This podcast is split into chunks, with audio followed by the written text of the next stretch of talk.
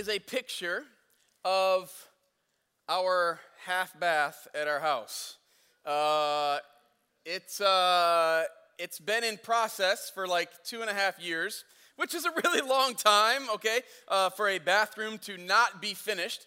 Uh, and so we weren't real sure what we were going to do. We're like, hey, we want to do something special in this half bath and uh, we're not sure what to do. So we put a, a pencil in there and said, hey, uh, after you wash your hands, uh, please jot down uh, uh, something that you, you think we ought to do. And so we've got all kinds of very interesting uh, different options that are up there.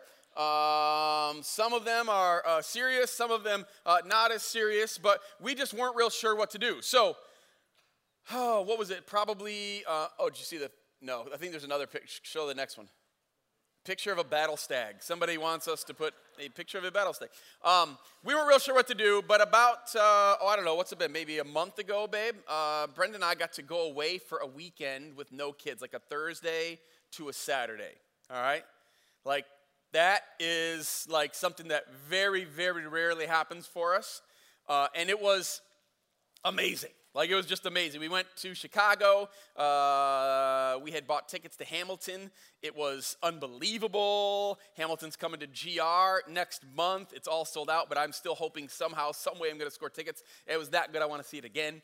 Uh, but one of the things that we did uh, while we were there is Brenda and I both love art. Uh, being an artist, and Brenda's dad was actually an artist. Brenda's actually incredibly artistic herself. We love going to art museums, but our kids don't really like going to art museums with us. Weird, I know. Uh, so we had an entire day that we're like, we're going to go to the Art Institute of Chicago. It was uh, walking distance from our hotel. Uh, I love. They've got like some of the most iconic pieces uh, in in the world there. Uh, Van Goghs and uh, Picasso's and just so many different cool pieces. Pieces that you've seen your entire life. American Gothic, you know the the two farmers. Like that's there. You can see it in, in person. So we were going to go. Uh, we, we, we walked in and they were having a Warhol exhibit, Andy Warhol, okay? Now, I'm not a massive Warhol fan, okay? To be like, he's just not really my jam. Uh, that, that's a, a pick. I'm gonna, I'm gonna tell you about that in just a second. Um, I was like, well, all right, we're here. We'll get to see it, right? So it's an exhibit. You pay 25 bucks, which to me is a lot of money for a ticket to go someplace, 50 bucks for the couple. And then they said it's going to be an extra $7 to see the Warhol exhibit. And I was like, I don't even really like the dude, so I don't want to pay an extra seven bucks. So I'm looking at the lady, she's like, I promise it's really, really good. And I was like, Really? Like, is it really worth another $14 for the two of us to see? And she says, I promise it is. And I said, Ah, fine. So we bought it. We went to the exhibit. And honestly, it blew my mind. Like it was way better. Like I was not a huge fan of Warhol before, uh, but I've become a fan of Warhol. Uh, this is uh, uh one of his larger pieces. Uh, a lot of times when you see this, you assume it's really small. It's a huge piece, and uh, this is done with a really, really interesting technique. In fact, it kind of became what I want to do in my bathroom.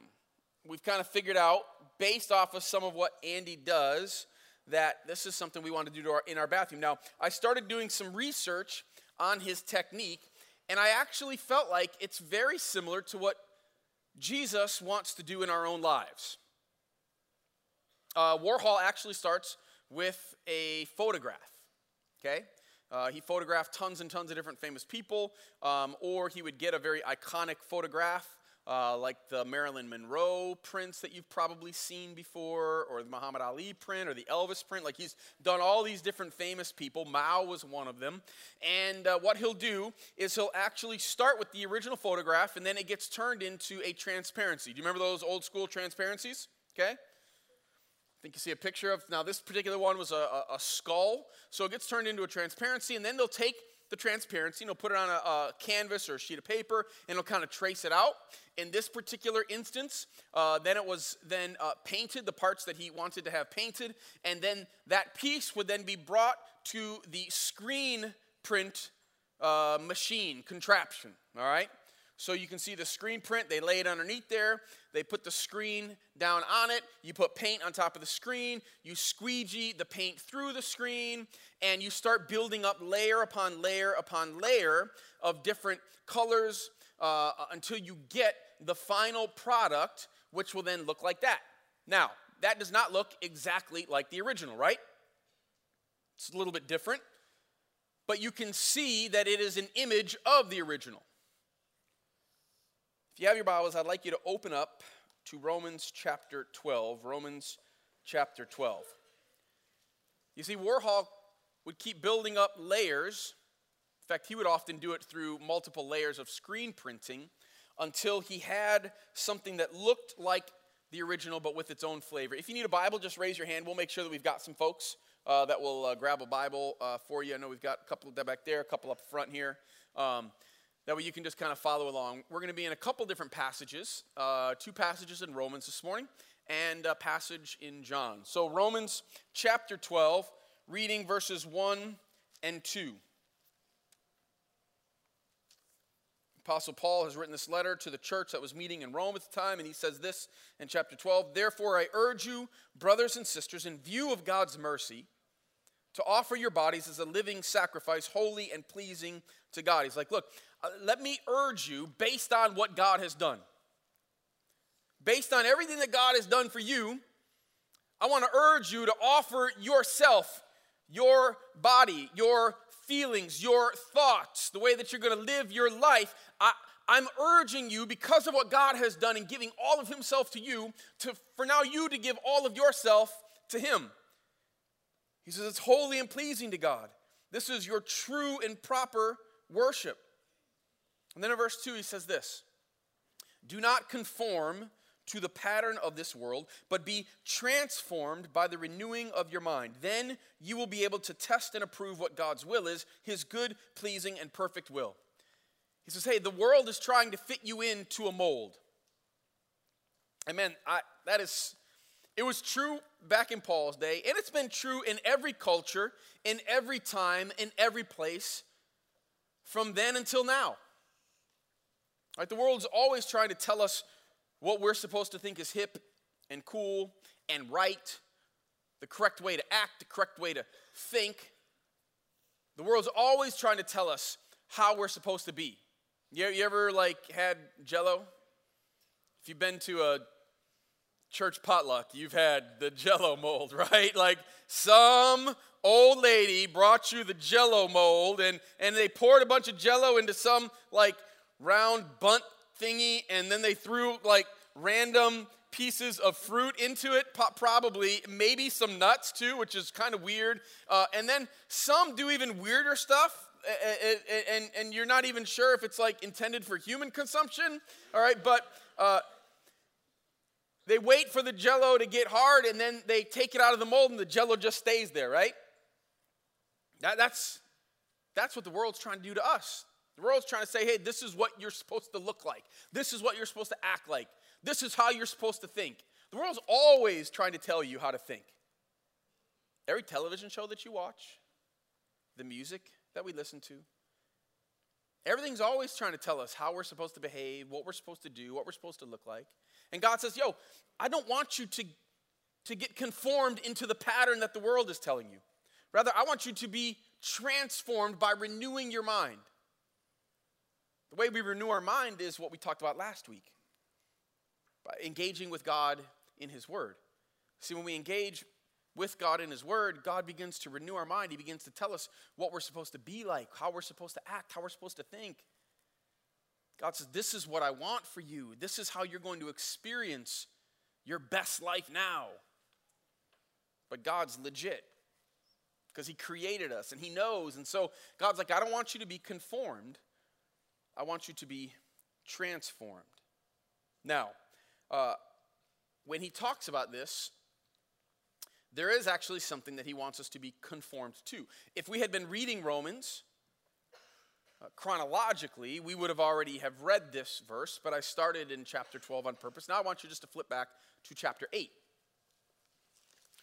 Just a couple of pages probably in your Bible, back to chapter 8. We're going to look in verse 28 says, And we know that in all things God works for the good of those who love him, who've been called according to his purpose. So this is Paul saying, look, God can take all the experiences of your life, hard experiences, unfair experiences, amazing experiences, the good stuff, the bad stuff, the tragic stuff, the amazing stuff. God can take all of that and he can use it for the good. All right, now we have to, though, define what is the good, right? Because not everything that happens to us in our lives is good. Am I correct at that? Right? I mean, there's stuff that's happened to you that you had no control over that was very ungood. That was in many cases devastating and awful and completely foreign to anything God would have desired for your life. And there are also wonderful things that happen to us in our lives. And God says, if you'll allow me, I will take all of that stuff and I will use it for your good. We have to define, though, what is the good. Well, we find what the good is as we continue reading in verse 29. 29 is kind of the key verse in this passage. He says, For those God foreknew, he also predestined. This is God's design and desire so that, or to be, conformed to the image of his Son, that he might be the firstborn among many brothers and sisters. And those God predestined, he also called, and those he called, he also justified, and those he justified, he also glorified. You see, all those are in past tense. His point is that God has started this process and God's going to finish this process. God already sees it as though it's been completed, but the whole reason God is taking all the different things that happen to us in our life and using them for our good is because the good is to be conformed to what? To what? It's right in the text. The image. Yes. The image of Jesus. God wants you to look like Jesus. That, that's his point. God is conforming us to look like Jesus. Uh, I think this is actually exactly a kind of what Warhol is doing. He's taking this picture and then he's creating copies of it. Now, none of the copies look exactly the same, do they? I don't think God is trying to literally turn you into an exact replica of Jesus, all right? What he's trying to do is turn you to look like Jesus so that when somebody looks at you, they say, Wow, I see Jesus. I notice that they act a lot like Jesus, the way Jesus thinks, the way Jesus acts, the way Jesus loves, the way Jesus feels, the way Jesus goes about his day to day business, the way Jesus works at his office, the way Jesus interacts with folks when he's driving his car. I wish Jesus would have driven a car in America because he would have, I would have learned a lot probably. But God is laying down layer after layer of experiences in our lives, and He's using those experiences to shape us into this image. But how crazy is it that we are often trying to add our own layers that look like the world? Do you know how messy the image starts to become? When God is trying to take all these things that are happening to us and He's laying them down the way that He knows is actually going to draw out the most potential and the different textures He wants, the color and vibrancy that, that He desires to create this image that looks like Jesus. It's, it's definitely not exactly the same, right? God loves His diversity of personality and size and color and language and all those pieces, but it's intended to look like Jesus. And we keep dropping layers in that look like the world. Like, oh, God, I know you want me to think this, but the world really wants this. And so, and God's always kind of going back and He's working on cleaning up these different things that we're putting in there because God loves us so much that He is going to make this happen in our lives, but we sometimes make it so messy, so difficult. Ephesians 2:10 says that we're God's handiwork. His art, like his original masterpiece, that we're created in Jesus to do good works. God is conforming us into a picture of Jesus. This is what God is doing, but I'd like to talk a little bit about how God is doing it. And for that, we have to flip over to John 15.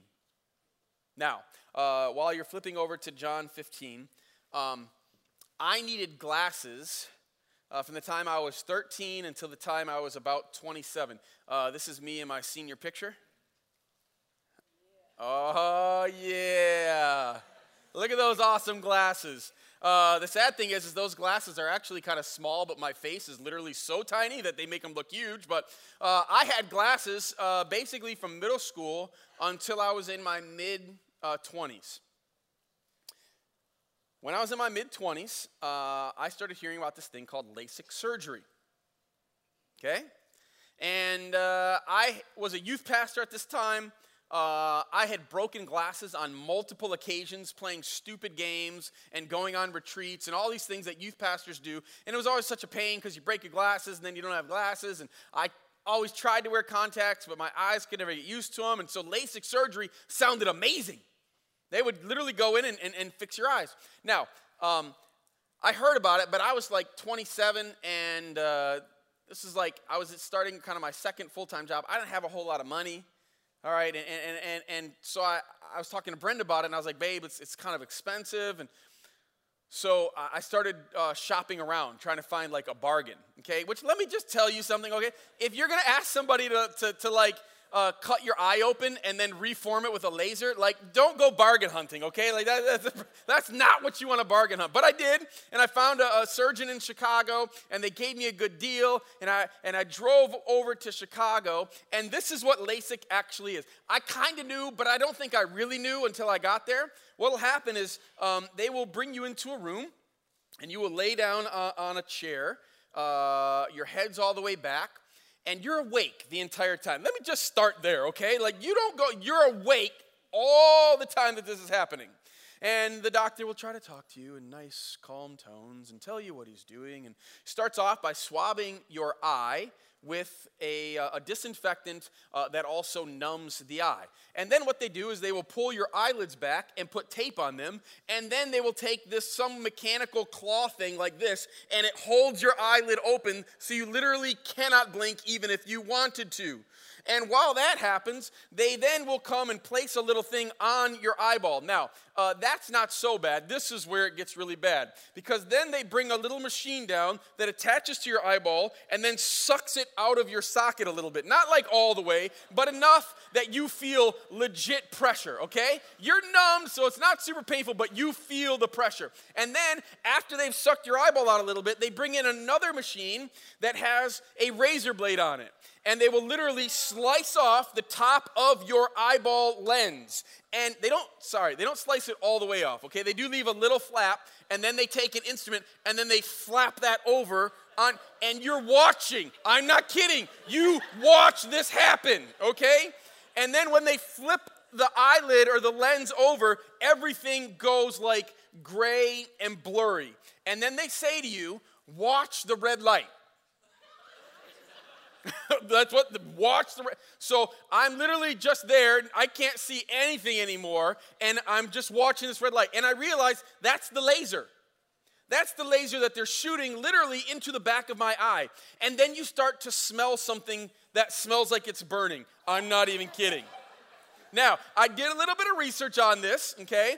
What they say is it's a cold laser, it's not a hot laser, it's not actually burning. What it's doing is it's uh, breaking up the molecules in your cells so that they can reform them. However, when the molecules are breaking up, it causes a chemical reaction, which is a lot like burning, and that's why it smells like burning flesh. But it's not, they, they swear, it's not burning flesh, it just smells like burning flesh and acts like burning flesh. But so they're literally reshaping. I had an astigmatism, which means that your eye, instead of being perfectly round, starts to get a little bit football shaped. And so they're reshaping the back of your eye to be round again. And then when they're done after about 30 seconds, it doesn't take that long.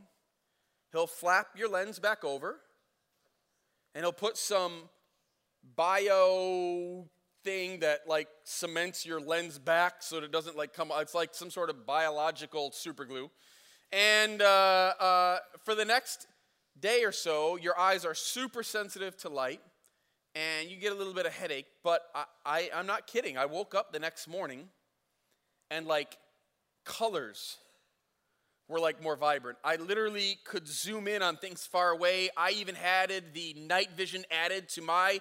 I'm kidding. Like I didn't get that, but um, I could see things clearly, like legit. I could see things clearly. It was unbelievable and, and crazy, right? I mean, who ever thought, hey, what would happen if we sliced the top of somebody's eye off and then shot a laser into the back? Like, wouldn't that be a great way to make them see clearly? But it worked. It absolutely worked. And I'm like 18, 19 years on now, and uh, my eyes have gotten uh, older and, and, and not quite as good as they were, but I literally could see a little better than 2020 after it was done. To this day, I still don't need glasses to drive. Uh, I'm getting to the point where I'm probably going to need some to read, but uh, it worked. If you have your Bibles, John 15, I'd like to read verses 1 through 8. What I realized, though, is that the only way for me to see clearly was going to require some pain and discomfort. Uh, it was actually going to require some pieces of my eyeball that needed to be removed, uh, some other pieces that actually needed to be reshaped. It also required uh, that someone help me with it because it didn't matter how much I wanted it to happen, I couldn't make my eyes shaped perfectly. I needed someone to help me. John 15, starting in verse 1, Jesus says these words He says, I am the true vine and my Father is the gardener.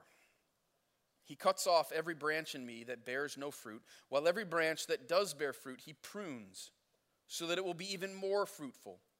You are already clean because of the word I've spoken to you. Jesus is speaking to his disciples. He says, Remain in me, as I also remain in you. No branch can bear fruit by itself, it must remain in the vine. Neither can you bear fruit unless you remain in me.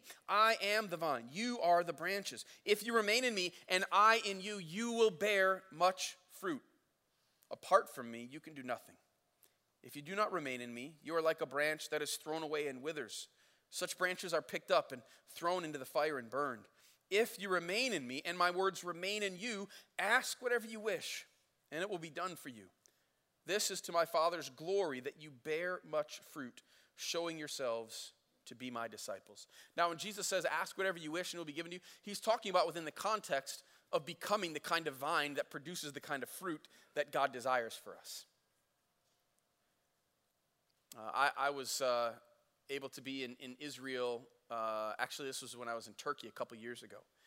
And we got to go to a vineyard um, that was just on the mountainside and look at the vines. And, and uh, if any of you are like really into wine, uh, you care a lot about, you know about vineyards and how they actually uh, will produce and work on the root, right? The, the, the main vine. And then everything comes off of that. And they're always walking around and pruning because they don't want it to grow extra uh, leaves that aren't necessary. They want everything to be used to, to get ready to produce the grapes. That, that's, what a good, that's what a good gardener does. And Jesus says, Look, uh, I'm the true vine. You see, Israel always had this thing where they were associated as uh, vines that God was growing.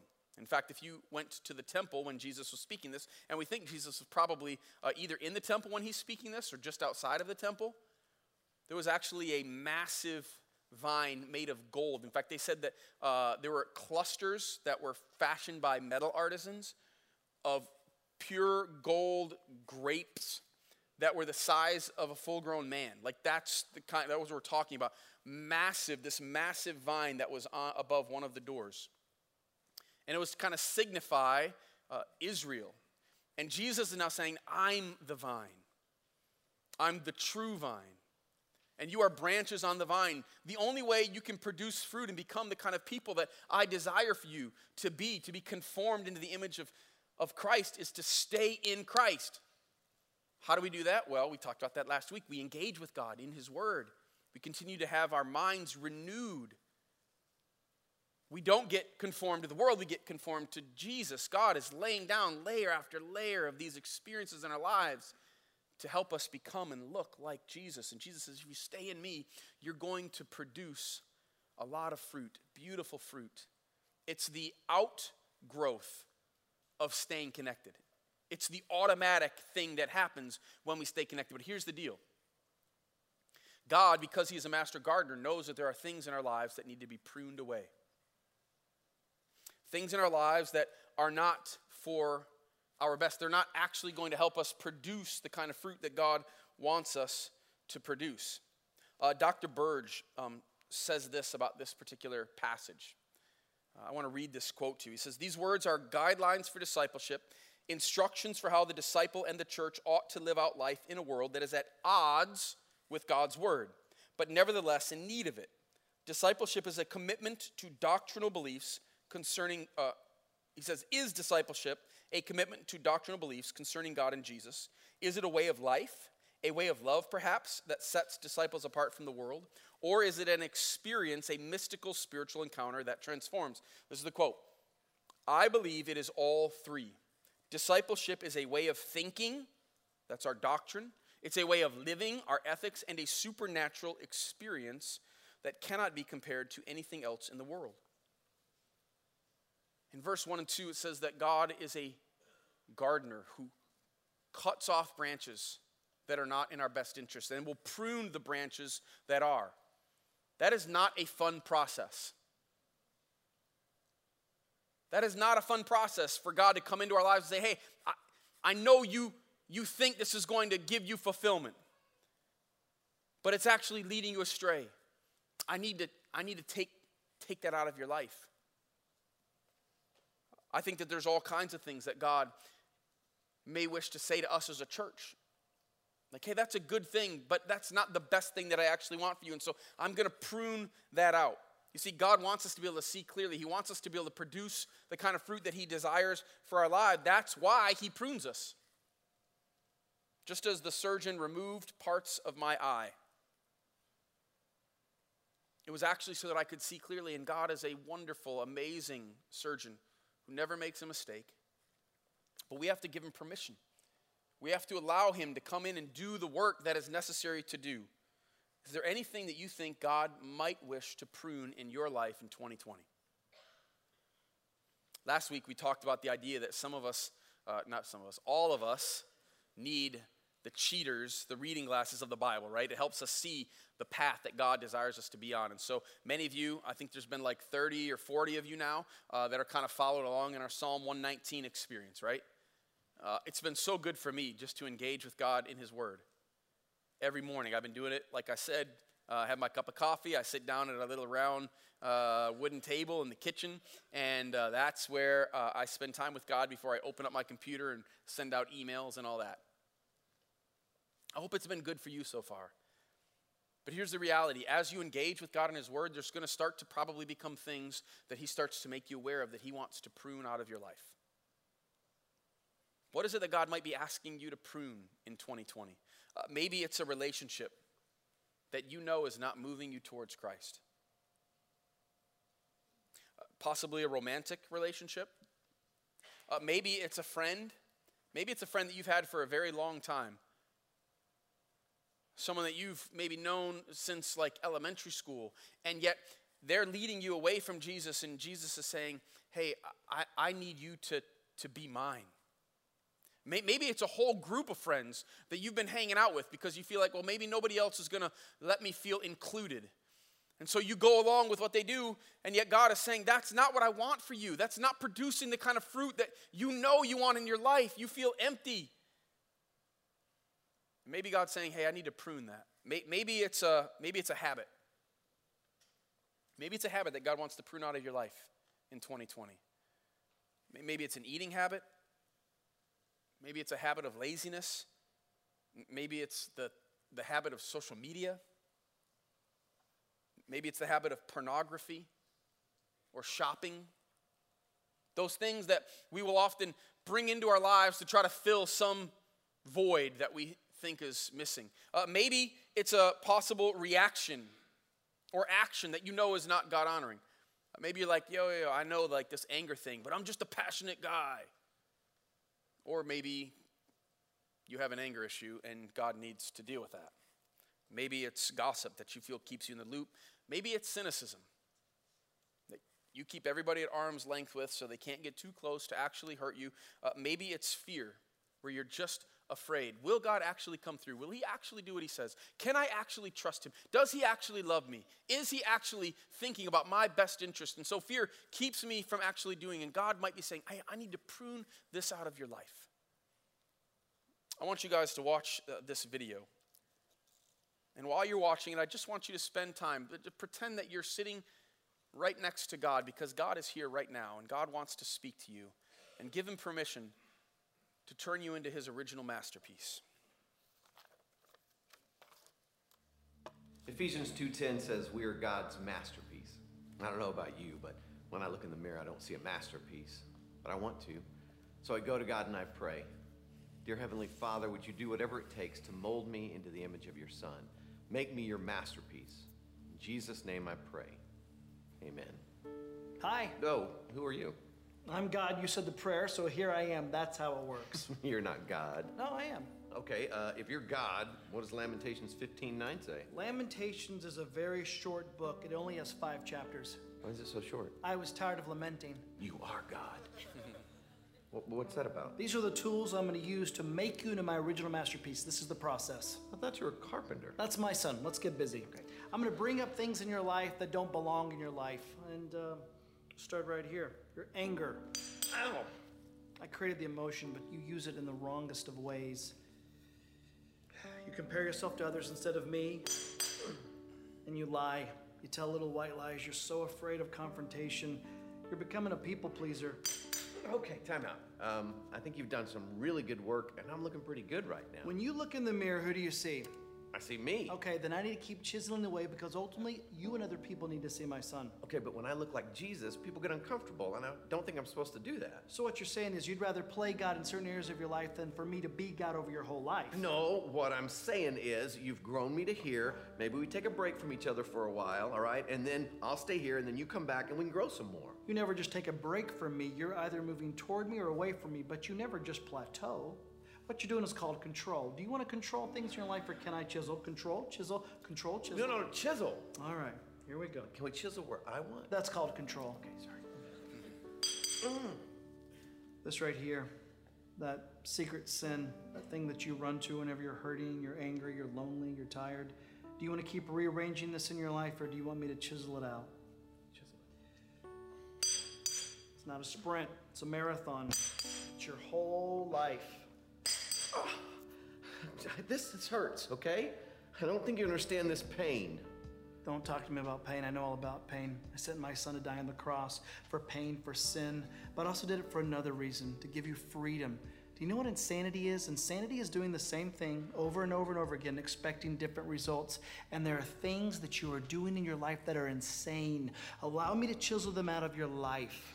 I know, but I've let you down so many times, God. No, you were never holding me up. Okay, then chisel away. But just be prepared for what you're going to find in there, because I know who's inside there. God, I get up every morning and I hate what I see in the mirror, because inside is this scared, stupid kid, and I try. I try, but I can't. I can't be who everybody else expects me to be. God, I can't even be who I want to be, much less who you created me to be. So chisel away and just know what you're going to find in there. You have listened to so many voices, so many critics for far too long that are not for me. And you bought into the lie. You think you're junk, don't you? When you lay your head down at night, at the end of the day, you think you're junk. I don't take time to make junk. I want to show you something about my love. Reach in your back pocket. This is a.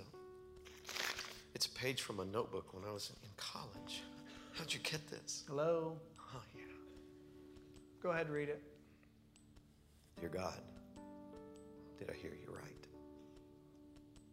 You said you want to use me,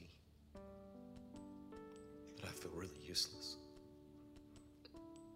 But if you can take this life, this mess of a life I have, and do with it what you want, I love you, God. I love you too. And I love you too much just to leave you where you're at. It's gonna be tough. Yes, but you bought into the lie thinking everything was going to be easy when you said yes to me. There will be trouble in this world, but be of good cheer. I've overcome the world. I want you to do something. I want you to look out there and I want you to say, Tommy is God's original masterpiece. Tommy is God. No, not the way you see yourself, or you try so desperately for others to see you. But maybe for the first time in your life, the way I made you, the way I created you. Tommy is God's original masterpiece. Yes, you are. And so are you. You are an original masterpiece.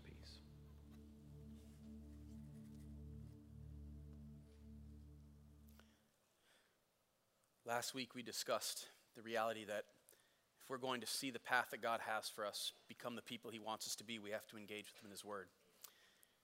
And this week, what I knew God wanted to say to me and probably to many of you is that to become the people He wants us to be, there, there's going to be some pruning. And so, if while you were watching that video or during our time in the Word, if there was something that God spoke to you that said, hey, I, I, there's this thing that I need to prune out, uh, I'd like you just to raise your hand. I'm not going to ask you to say it or any come forward. I'd, but if that was something, if that was you and God's like said something, I want you just to raise your hand. This is me too. I'm not raising my hand just to like show you. I'm raising my hand because God said something to me. I just want to pray for you guys. All right, let me pray for you. Father God, um, there's stuff that I know I, I need to have you come in and cut out to remove and, and to prune because, God, uh, I want to kind of bear the, the kind of fruit that, that brings you glory, that, that's ultimately for my benefit.